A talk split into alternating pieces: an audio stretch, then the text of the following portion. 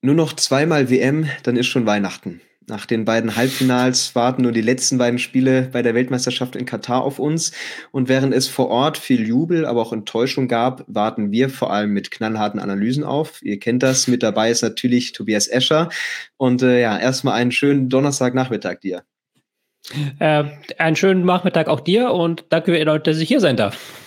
Ja, sehr gerne. Wir freuen uns. Ähm, wir gehen auf die letzten beiden Spiele zu. Ich hatte es gerade gesagt. Wie sehr freust du dich jetzt im sportlichen Sinne erstmal auf die Partien?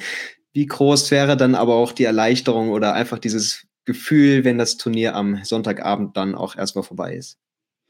Also ich muss gestehen, auf ein Spiel freue ich mich sehr. Ich bin einer, der eigentlich bei der WM alles guckt. Ich habe auch sowas wie Frankreich-Tunesien mir nochmal angeschaut, um halt da nochmal was zu lernen. Aber das Spiel um Platz drei, das gucke ich nicht. Das gebe ich offen zu. Da geht es mir um die goldene Banane. Das müsste man aus meiner Sicht nicht austragen. Ähm, ich weiß jetzt auch in der Fußballgeschichte nicht. Ich wüsste nicht, wer es letztes Mal gewonnen hat. Ich bin da ganz ehrlich.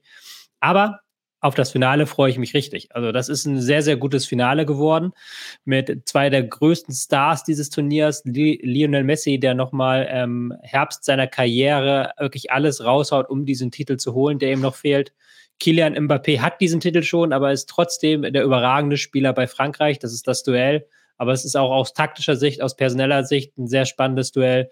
Ähm, da habe ich richtig Lust drauf. Und danach ist man auch immer, aber auch dann ganz froh, dass nach 28 Tagen, wo ja wirklich Fußball durchgepeitscht wurde, wo es dann teilweise vier Spiele am Tag gab, wenn es dann erstmal eine kleine Pause gibt und sei die nur eine Woche, weil in einer Woche geht es ja dann schon wieder weiter mit dem Boxing Day in der Premier League.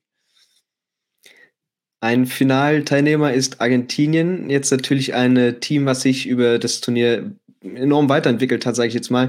Ähm, viele Fans hatten sich auf ein spannendes Halbfinale gegen Kroatien gefreut, wurden vielleicht so ein bisschen enttäuscht davon, ja, dass es einfach am Ende so deutlich war oder man wenig jetzt für eine, wenig für einen Kroatien-Sieg gesprochen hat. Ähm, die Südamerikaner einfach eiskalt und eine Klasse zu gut oder hatte Kroatien jetzt am Ende nicht mehr ganz die Power? Ich würde sagen, es war eine Mischung aus beidem. Also die Argentinier haben das relativ clever gemacht. Sie haben ähm, Kroatien den Ball überlassen, Kroatien mit 60 Prozent Ballbesitz. Ähm, sind aber eine Mannschaft, die den Ballbesitz eher gerne defensiv ausspielt, also dann viel hintenrum. Äh, was Argentinien sehr gut geschafft hat, ist das Spiel von der Seite von Modric wegzuhalten und ähm, Kroatien immer wieder auf die andere Seite, auf die linke Seite zu lenken. Da kam dann sehr wenig nach vorne.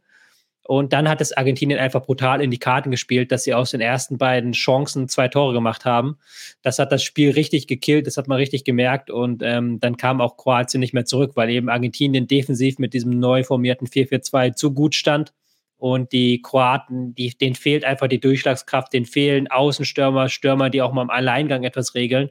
Ist natürlich ein ganz anderer ähm, Schnack, wenn du da vorne einen Messi drin hast, aber auch ein Alvarez, der da richtig viel Tiefe reingebracht hat. Da hat man schon gemerkt, dass die eine Mannschaft ähm, deutlich, deutlich mehr individuelle Qualität im Sturm hat als die andere. Wir hatten in diesem Turnier schon Teams wie, ich sage jetzt mal Brasilien, auch Deutschland muss man natürlich mit dazu zählen, die sich vielleicht nicht so gut auf den Gegner einstellen konnten, eher ihren eigenen Stiefel runterspielen wollten. Argentinien hat es eigentlich jetzt genau, äh, hat Kroatien fast mit den äh, eigenen Waffen geschlagen, also wenig Beibesitz, ähm, dann auch dafür effizient im eigenen Angriff gewesen. Ähm, wie sehr spricht das für einfach ähm, ja, die Qualität auch des Trainers und wie gut das die Mannschaft umsetzen kann? Äh, der äh, argentinische Trainer Lionel Scaloni ist schon ein kleiner Taktikfuchs. Also ist der Trainer, muss man sicherlich sagen, bei diesem Turnier, der am ehesten noch mit taktischen Ideen aufwartet, der nicht immer nur dieselbe Formation spielen lässt. In der Vorrunde gab es meist ein 4-3-3, gegen die Niederlande gab es einen 5-3-2 und jetzt halt dieses 4-4-2, was sehr, sehr kompakt im Zentrum war womit man eben dieses kroatische äh, Dreiermittelfeld kontern wollte. Und das ist sehr, sehr gut gelungen. Und da muss man schon Lob aussprechen an den Trainer, der es eben schafft, ähm, dass die Mannschaft mehr ist als nur Messi vorne drin, sondern sie haben immer einen guten Defensivplan. Sie wissen auch immer, wie sie Messi einsetzen wollen. Ähm, und die Spieler um ihn herum machen auch die ganzen Aufgaben, die ein, die Spieler um Messi herum machen müssen. Also das ist schon ein sehr, sehr gutes Konstrukt, das die Argentinier auf den Platz bringen vereint Argentinien spätestens jetzt zu dem Zeitpunkt der WM eben die Qualitäten, anpassungsfähig zu sein, äh, wechselhaft zu sein, genügend Qualität zu verfügen, aber auch eben einfach diesen Willen. Äh, ich nehme jetzt vor allem mal das Tor von Alvarez, das erste, ja, was purer Wille war, das Dribbling von Messi. Also ist Argentinien jetzt so gut wie nie gewappnet für ein WM-Finale? So gut wie nie, würde ich nicht sagen, für eine, für eine Nation, die zwei Titel hat, den Maradona hat in der eigenen Geschichte. Aber ja, also es ist schon, es ist zwar individuell sicherlich nicht die beste argentinische Mannschaft der letzten 15, 20 Jahre, das ist es auf keinen Fall, aber es ist das beste Team. Also es ist die, das beste Gesamtkunstwerk. Von Trainer, der auf der Bank immer gute Ideen hat, das Mittelfeld, das sich harmonisch ergänzt. Das sind jetzt gar nicht überragende Einzelspieler, auch wenn Enzo Fernandes natürlich so ein Breakout-Star dieser WM ist. Ähm, aber da sind dann eben auch Zuarbeiter ähm, wie ein McAllister, wie ein Depol, der, der sehr, sehr gute Aufgaben erledigen. Und dann haben sie immer noch den Joker Messi, weil Messi ist, spielt ein überragendes Turnier, ähm, ist defensiv natürlich immer eine kleine Lücke hinter ihm, das merkt man, aber das schließen dann die restlichen Argentinier und wenn er dann nach vorne mal Aktionen hat, ist es ja, ist es ja der Wahnsinn. Er hat jetzt in zwei Spielen hintereinander unfassbare Assists gemacht, hat seinen Wert bewiesen. Also diese Mannschaft ist schon ein sehr, sehr rundes Konstrukt und da kommt es dann gar nicht immer auf die individuelle Klasse der Einzelspieler an. Da kannst du auf den Außen-, und Innenverteidigerpositionen auch ein bisschen meckern, auch wenn Otamendi ein überragendes Turnier spielt. Aber eben das Gesamtkunstwerk ist sehr, sehr gut. Dabei hätte es schon ja früh beendet sein können, der Titeltraum, nach einer, sage ich mal, eher mäßigen Gruppenphase natürlich mit der Auftaktniederlage. War die dann im Endeffekt für dich eher sehr unglücklich? Man hätte das Spiel locker in der ersten Halbzeit zumachen können. Ähm, also kaum repräsentativ oder hat Argentinien dann wirklich gemerkt, okay, das kann man nicht ganz bringen und ähm, können sich andere Teams dann ein Beispiel nehmen, wie sich Argentinien davon erholt hat? Also ich glaube, von der Leistung her war dieses Saudi-Arabien-Spiel gar nicht so schlecht. Also das, das war natürlich sehr, sehr viel Pech dabei. Also dass sie zwei Tore aberkannt wurden wegen sauknappen Abseits. Saudi-Arabien hat aus einer halben Chance zwei Tore gemacht, klar. Aber ich glaube, für die Mannschaft war das dann nochmal ganz wichtig, weil dann eben der Fokus sehr, sehr schnell kam. Also die, die, mussten sehr schnell umschalten auf, jetzt gilt es wirklich jedes Spiel zu gewinnen und jetzt gilt es halt eben, jedes Spiel Leistung zu zeigen. Und ich glaube, das hat dieser Mannschaft nochmal dieses letzte Stück Fokus gegeben, weil sie eben nicht dann irgendwie sich dann da durchgewurschtelt haben oder irgendwie ersten beiden Spiele gewonnen und dann gab es einen Spannungsabfall, sondern die haben wirklich von dem zweiten Spiel an jedes Spiel K.O.-Spiel und sind das dann auch richtig so angegangen. Und das hat dieser speziellen Mannschaft sehr, sehr gut getan deutsche Fans hätten sich das sicherlich ehrlich gewünscht, so ein Verlauf oder so ein, so ein Aufraffen. Ähm, jetzt aber, Deutschland hat eben keinen Messi. Und ähm, genau dieser Spieler ist es, der ähm, nicht nur die Mannschaft, Argentinien, auch die ganze Welt jetzt mal wieder verzückt. Ähm, bringt dieser Spieler, der ja so genial ist, genügend Momente mit, wie jetzt gegen Kroatien, auch vorher schon gegen die Niederlande, um eben gegen Frankreich auch den Unterschied machen zu können? Ja, gegen Frankreich wird es auf jeden Fall spannend, aber er bringt eigentlich auch da in diesem Spiel alles mit. Also ähm, klar kann man jetzt ein bisschen rätseln, wie fit ist er, nachdem er jetzt die ganzen Spiele durchmachen musste. Auch der, ähm, wie viele Pausen muss er sich dann im Finale gönnen? Äh, das sind spannende Fragen. Aber gegen ähm, Frankreich sehe ich die Chancen gar nicht schlecht. Äh, Messi spielt gerne auf der halbrechten Seite, lässt sich dann entweder spielt er den halbrechten Stürmer oder er geht vom Sturmzentrum nach halbrechts. Das ist der Raum hinter Mbappé. Und Mbappé ist genauso wie Messi ein Spieler, der nicht viel nach hinten arbeitet. So, äh, dementsprechend muss Frankreich sich überlegen, wie können sie diesen Raum da schließen. Gerade auch, weil Frankreich äh, Trainer Didi Deschamps, der möchte eigentlich nicht, dass die Verteidiger zu weit auch rausrücken. Der möchte eigentlich eher in der letzten Linie kompakt stehen. Das wird schon eine große Herausforderung sein. Und da bin ich schon sehr gespannt, was Frankreich dann machen wird. Ob sie dann auf eine Präsenz von Griezmann setzen, ob sie vielleicht auch ein bisschen was umbauen, haben sie bisher noch nicht gemacht. Aber eigentlich können sie, eigentlich ist dieser Raum da halb rechts, da hat Marokko jetzt im Halbfinale auch sehr, sehr viel rauskreiert. Und ähm, Messi ist nochmal ein anderer Schnack als Zierich. Also das könnte schon ein Spiel für Messi sein. Was natürlich für Messi spricht, ist, dass äh, mit Varan höchstwahrscheinlich ein Realverteidiger spielt. Das heißt, Messi gewinnt dieses Spiel auf jeden Fall. Nein, äh, soweit wollen wir es noch nicht kommen lassen. Aber ja, wie bewusst müssen wir Fans uns sein, dass es vielleicht nie wieder einen solch prägenden Spieler geben wird wie ihn und ähm, Mbappé vielleicht mal als, als Beispiel für die Zukunft, aber einfach, dass das jetzt ein Abschluss ja eines Fußballwunders werden kann oder wahrscheinlich ist. Ja, also ich glaube, äh, als neutraler Fan jetzt gar nicht mal so unbedingt Leistung, Bewertung oder irgendwie ist er der beste Spieler aller Zeiten. Das sind immer so Fragen, die dann drüber schweben. Aber ich genieße es einfach, ihm zuzugucken und dann solche Momente zu erleben, wie dieser Assist äh, gegen, die, gegen die Niederlande oder dieser, dieses Dribbling gegen Guardiol jetzt gegen Kroatien. Das sind einfach Momente, da kann man als Fußballfan die nur genießen. Und da finde ich, sollte man auch dann einfach in dem Moment gar nicht immer dieses, diese große Keule, bester Spieler aller Zeiten oder nicht, Vergleich mit Cristiano Ronaldo. Ist alles egal. Ich genieße das einfach und freue mich daran. Und ich ärgere mich halt schon über den Tag, dass er nicht mehr spielt. Andererseits bin ich sehr froh, dass ich ihn jetzt habe über zehn Jahre spielen sehen und halt sehr viele magische Momente mit ihm miterlebt habe. Manche davon sogar im Stadion. Also das war eine großartige Zeit und sie ist auch noch nicht ganz beendet, auch wenn natürlich klar, dass jetzt der Endpunkt seiner Nationalmannschaftskarriere ist. Bevor wir zum anderen Spiel kommen, nochmal eine Frage am Rande. Wir schätzen dich natürlich äh, als Analytiker, als Experten. Ähm, in diesem Spiel gab es lediglich eine Abseitsaktion, wenn ich das richtig habe. Ähm, also die als Abseits gepfiffen wurde. Ist das eigentlich reiner Zufall oder spricht das für die beiden Teams, dass es vor allem über die Dribblings und äh, ja durch die Mitte oder zurückgespielte Pässe geht und jetzt diese, diese langen Schnittstellenpässe äh, Pässe gar nicht so im System verankert sind? Also Argentinien hat es ja ein bisschen versucht. Ähm, das liegt natürlich auch so ein Stück weit daran, dass Kroatien da eher eine tiefe Kette bevorzugt. War auch so ein bisschen die Lehre von Argentinien aus dem Saudi-Arabien-Spiel, wo sie sehr oft ins Abseits gelaufen sind, dass sie da eben ein bisschen vorsichtiger agieren und eher ähm, die Stürmer aus der tiefen Position her nach vorne sprinten und nicht alle an der letzten Ke Linie lauern. Das hat Argentinien da sehr schnell gemerkt, dass das mit dieser semi-automatischen Abseitserkennung nicht die beste Idee ist. Ich glaube, das ist auch so ein Punkt, den viele Teams auch erkannt haben. Ist aber auch mit dem Kehrschluss auch ähm, das Problem, was Mannschaften dann hatten, wie Kroatien oder vielleicht auch Marokko im zweiten Spiel, aber da war es noch ein bisschen anders, dass sie ähm, die Durchschlagskraft in der letzten Linie fehlt, weil sich immer sehr viele Stürmer ein Stück weit fallen lassen, weil niemand halt so richtig in der letzten gegnerischen Linie steht, an der Abseitslinie wirklich auf den Sprint hinter der Abwehr lauert und dann fehlt dann natürlich auch ein Stück weit diese Durchschlagskraft in, um den Gegner nach hinten zu drücken oder aber selber mit einem Schnittstellenpass das Tor zu erzielen.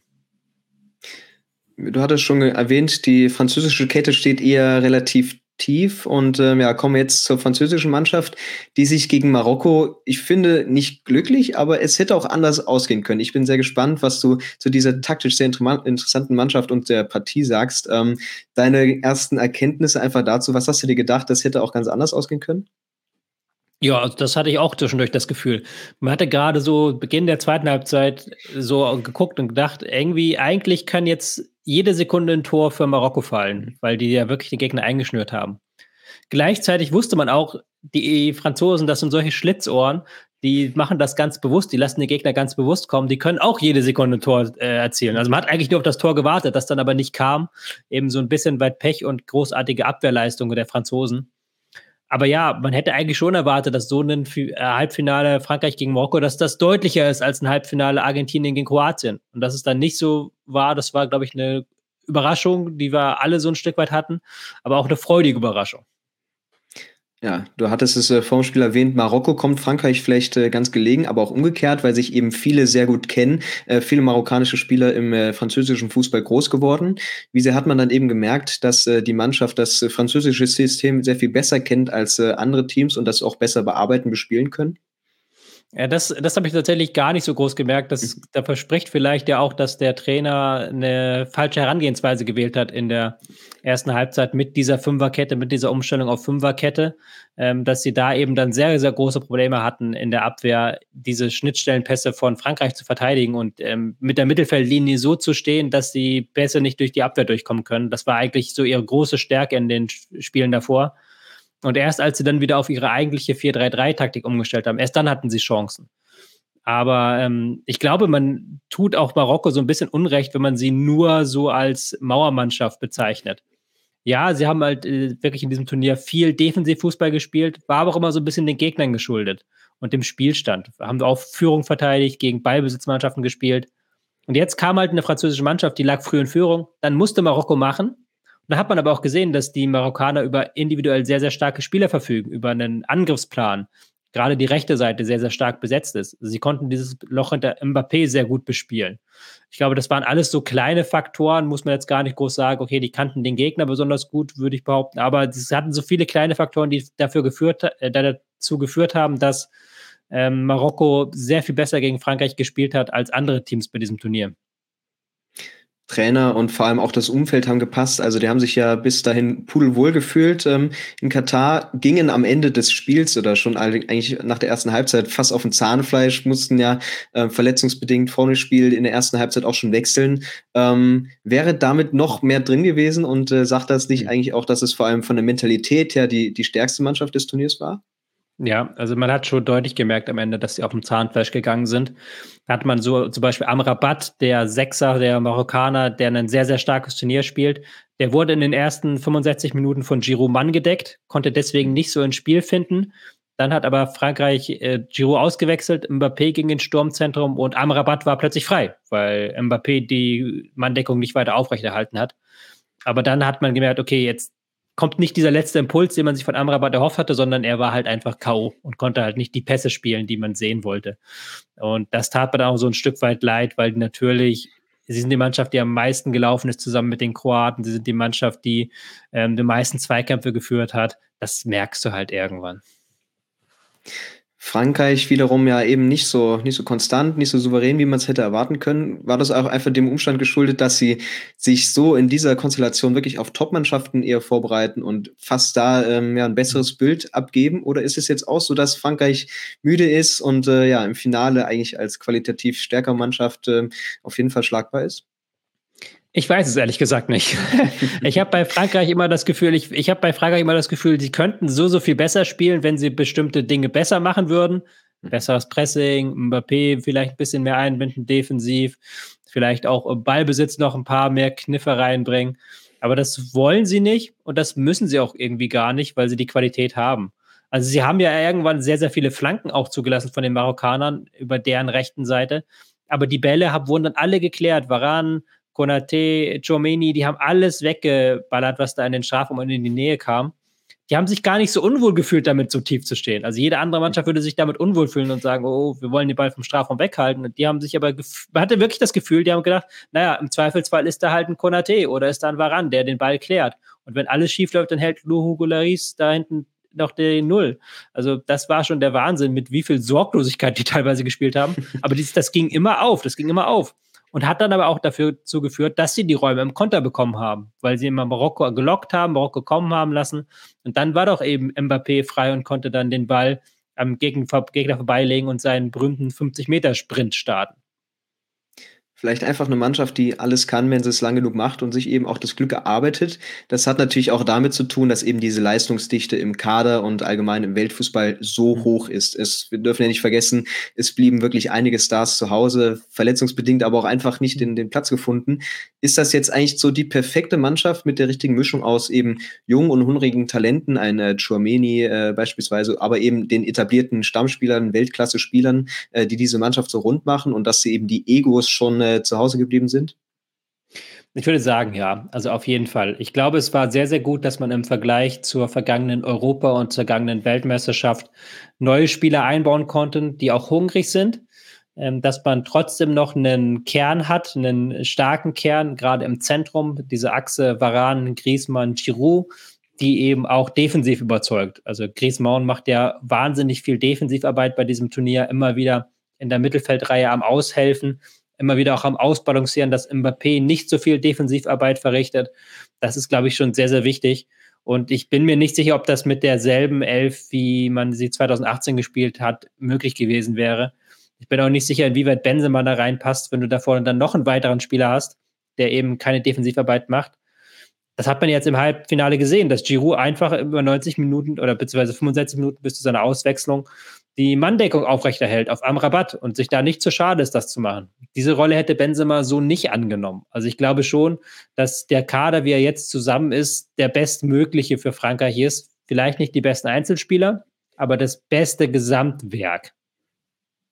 Ich muss einfach nochmal ein Wort über Antoine Griezmann verlieren, weil, also für mich war der beste Defensivspieler, wenn man es so sagen möchte, hat eigentlich total fehlerfrei gespielt, hatte immer äh, ja die Ruhe am Ball und äh, wusste, wenn er mal reingrätschen musste, was hat er eigentlich alles abgeräumt und weggeputzt. Ähm, ist das so jetzt exemplarisch für einfach diese, diese Mentalität auch in der Mannschaft, dass ja ein gelernter Flügelspieler, Stürmer jetzt im zentralen Mittelfeld so aushilft und das Spiel aber auf allen Ebenen so verbessert?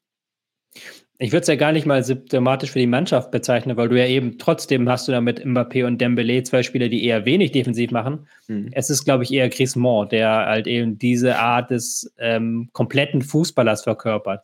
Eben nicht nur einer für die feinen Momente, sondern auch einer, der hart ackert, der unter Simeone das Verteidigen gelernt hat, der genau weiß, wie man sich im Spiel gegen den Ball zu verhalten hat, wann man Zugriff erzeugen muss, wann fallen lassen. Und das macht er bei dieser WM in Perfektion. Er ist, glaube ich, so, was das Gesamtpaket angeht.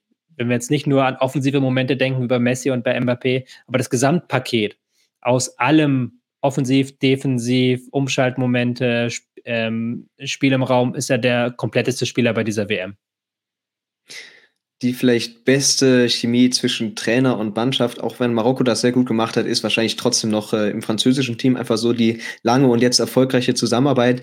Didier Deschamps einfach ein unglaublich guter Trainer, der die Mannschaft immer abholen kann, ähm, dass es ihm die Mannschaft jetzt so zurückzahlt, einmal wieder, muss man ja sagen. Ja, auf jeden Fall. Also er macht jetzt nichts besonders Spektakuläres mit dieser Mannschaft. Er, er holt auch nicht, glaube ich, das aller, aller, aller Beste raus aber er weiß genau, wie er die Spieler anzufassen hat.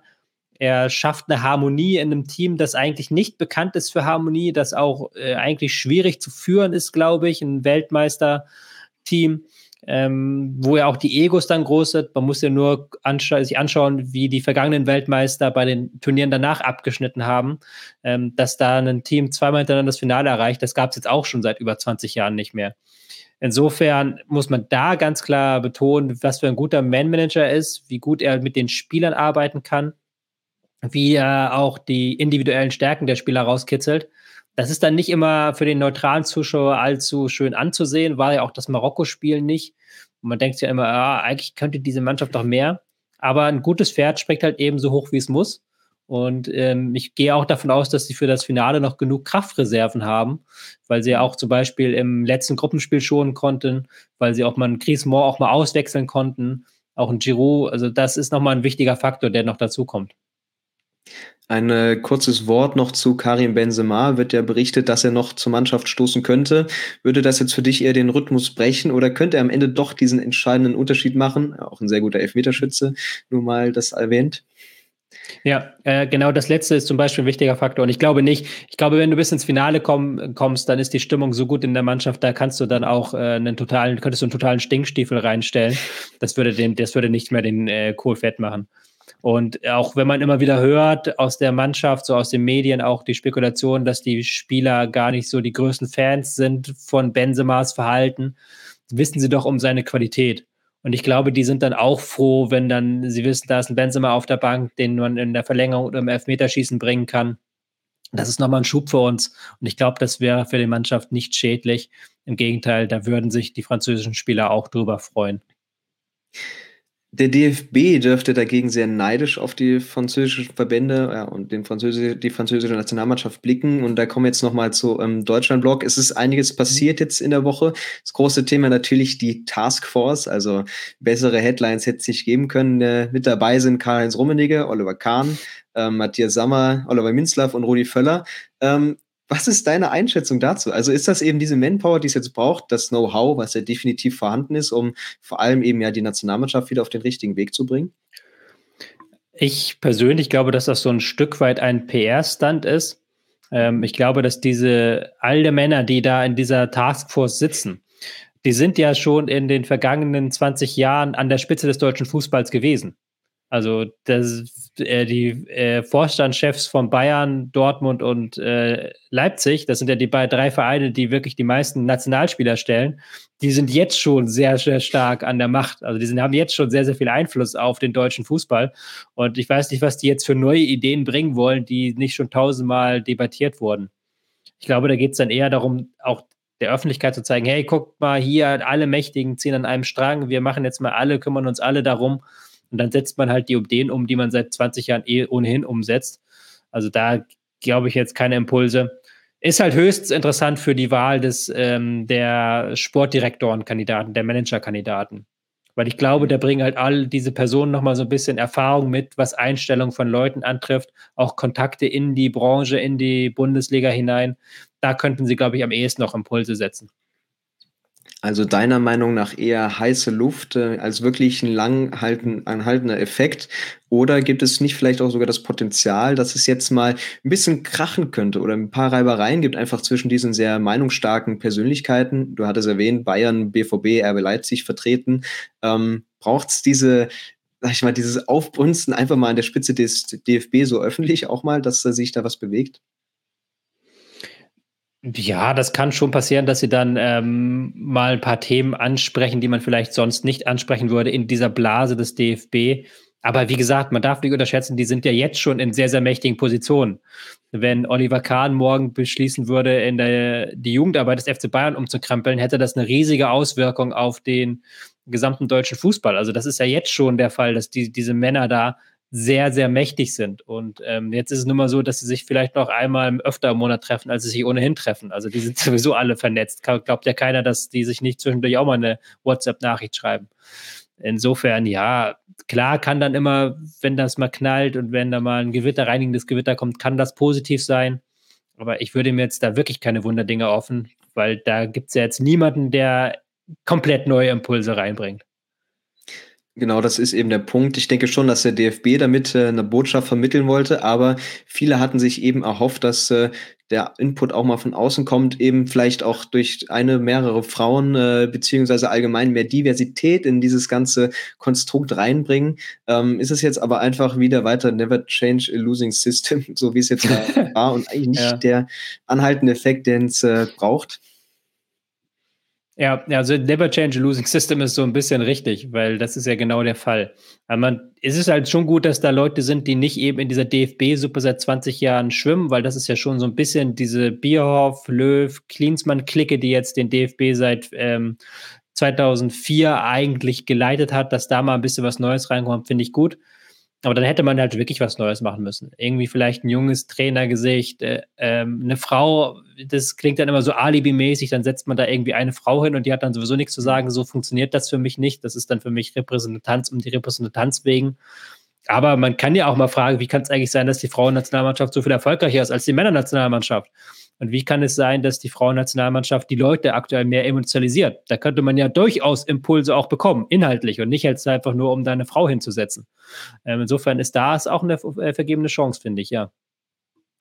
Zusammenarbeit trotzdem, glaube ich, das große Thema, was es jetzt braucht. Ähm, ich weiß gar nicht, wie man sich das vorstellen kann. Man sucht jetzt einen neuen sportlichen Leiter. Wäre es aber nicht auch irgendwie mal logisch oder denkbar, das Modell, Modell so ein bisschen äh, umzustellen und vielleicht zwei oder vielleicht sogar mehrere äh, Personen wirklich da einsetzen, die sich um diese sportliche Leitung kümmern, die Organisation. Also einfach das alles ein bisschen ausweiten, um äh, deutlich mehr Einflüsse reinzubringen. Ich hatte schon in der vergangenen Folge oder der vorvergangenen Folge gesagt, dass ich es nicht mehr für zeitgemäß halte, dass ein großer Zampano da das Zepter mhm. schwingt und die Nationalmannschaft, die Jugendnationalmannschaften, die Akademie, das alles unter seinem Label läuft. Das kann nicht der Weg der Zukunft sein. Und da denke ich schon, dass man die Kompetenzen aufsplitten sollte, dass man gerade im Bereich der Jugendarbeit, wo wir massiv hinterherhinken, hat sich ein bisschen was getan, aber da muss halt so viel mehr noch getan werden, dass gerade da Kompetenzen neu verteilt werden und auch nicht immer an dieselben Gesichter, sondern dass man da mal wirklich Leute ranholt von außerhalb, äh, von außerhalb dieser DFB-Suppe. Ähm, das wäre, glaube ich, eine sehr, sehr wichtige Sache.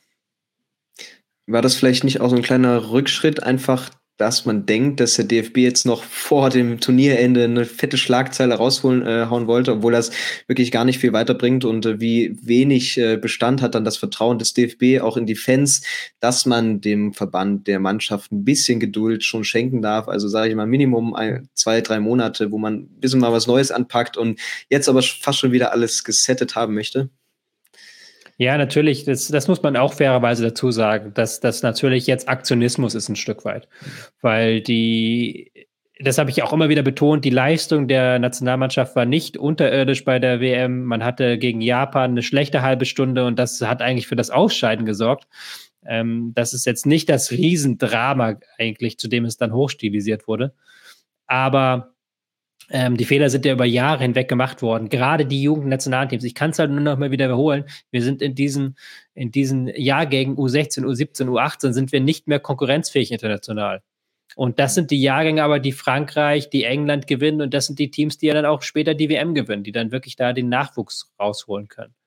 Und auch in der Bundesliga, in den Nachwuchsleistungszentren, da läuft so viel falsch, da kommen so wenig Spieler oben an, da wird so viel in Scouting investiert, was man in Jugendausbildung investieren müsste eigentlich. Ähm, das sind so Themen, die man eigentlich schon seit fünf, zehn Jahren anpacken könnte. Aber da hat natürlich dieser Weltmeistertitel 2014 so ein bisschen die Sinne vernebelt, wenn man dann sich gedacht hat, ja Mensch, das System hat ja gut funktioniert, aber gerade Jugendsysteme zeigen ja immer erst 10, 15 Jahre später ihre Wirkung. Und wenn man dann irgendwo richtig lag, dann hat man die Dinge vor zehn Jahren richtig gemacht und nicht jetzt. Und jetzt hat man die Dinge vor zehn Jahren falsch gemacht und deswegen haben wir momentan so eine schwere Phase im deutschen Fußball. Es ist gut, dass du diese Meinung hast und diese Meinung, ja, diese Ansichten vertreten ja auch viele. Es muss eben mal gehört oder ja, wenn es gehört wird, auch mal angepackt werden. Und damit jetzt nochmal ein paar abschließende Worte zum Turnier selbst, zu Katar. Ähm, nach einem wirklich für alle sehr äh, stressiges äh, Jahr steht bald, stehen bald die Festtage an. Ähm, wie sehr zerrt diese WM jetzt auch an den Spielern, die vor Ort waren, diese mentale Belastung eigentlich in, in so einer Ruhephase ähm, bei vielen Fans, aber auch ähm, ja und den Spielern selbst jetzt noch vor Ort sind, kann man das Weihnachten so jetzt genießen oder sage ich mal diese Winterpause, die dann irgendwie kommt und dann schon fast wieder vorbei ist? Naja, die ist ja fast schon wieder vorbei, wenn du ein Fan von englischen äh, Clubs bist, wenn du spanischen Fußball, italienischen Fußball verfolgst, da ist bald schon wieder Remi Demi. Die Bundesliga hat da zum Glück eine längere Pause sich gegönnt. Für die Spieler kommt der, die Phase des Downs, glaube ich, noch. Ich glaube, das wird ähm, sowohl geistig nicht leicht, jetzt wieder auf äh, Spiele gegen Watford umzuschalten und nicht in äh, WM-Viertelfinale zu stehen, ähm, und es wird auch für sie körperlich nicht leicht natürlich, weil die, die Belastung, die zeigt sich dann immer erst Wochen oder Monate später, diese Überbelastung, die jetzt stattgefunden hat. Das muss man ja auch ganz klar sagen. Das ist eine Überbelastung gewesen, alle vier Tage diese Spiele durchzuführen. Ähm, gleichzeitig hat, das müssen wir auch ganz ehrlich festhalten, so, so kritisch wie wir mit Katar sind, dieser Moment mitten in der Saison hat dafür geführt, dass die Spieler alle topfit zur WM gekommen sind, dass sie wirklich alle auf der Höhe ihres Schaffens waren.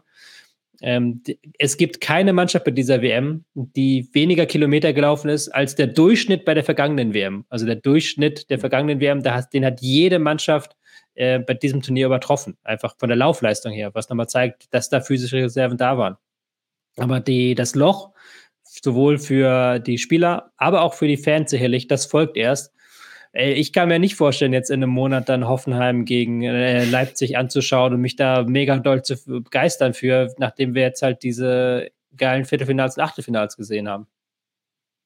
Umso komisch die WM war vom Gefühl, umso ja, wahrscheinlich auch kurios wird die Rückrunde werden. Das werden wir dann erst beobachten können und analysieren. Jetzt wartet noch ein Spiel auf, äh, auf die Weltmeisterschaft und eben auch auf uns. Damit werden wir noch einmal beschäftigen und auch mit ein paar anderen interessanten Themen. Ich erwarte zumindest deinen Top 11 auch. Äh, da kannst du dir noch mal ein paar mhm. Gedanken machen. Ähm, für heute wäre es das aber erstmal wieder. Wir sind jetzt alle, glaube ich, sehr gespannt auf das Spiel, was äh, ja die Sportgeschichte mitschreiben wird. Und äh, damit erstmal wieder Dankeschön dir und äh, bis bald, bis die Tage und viel Spaß beim Finale. Danke, wünsche ich dir auch.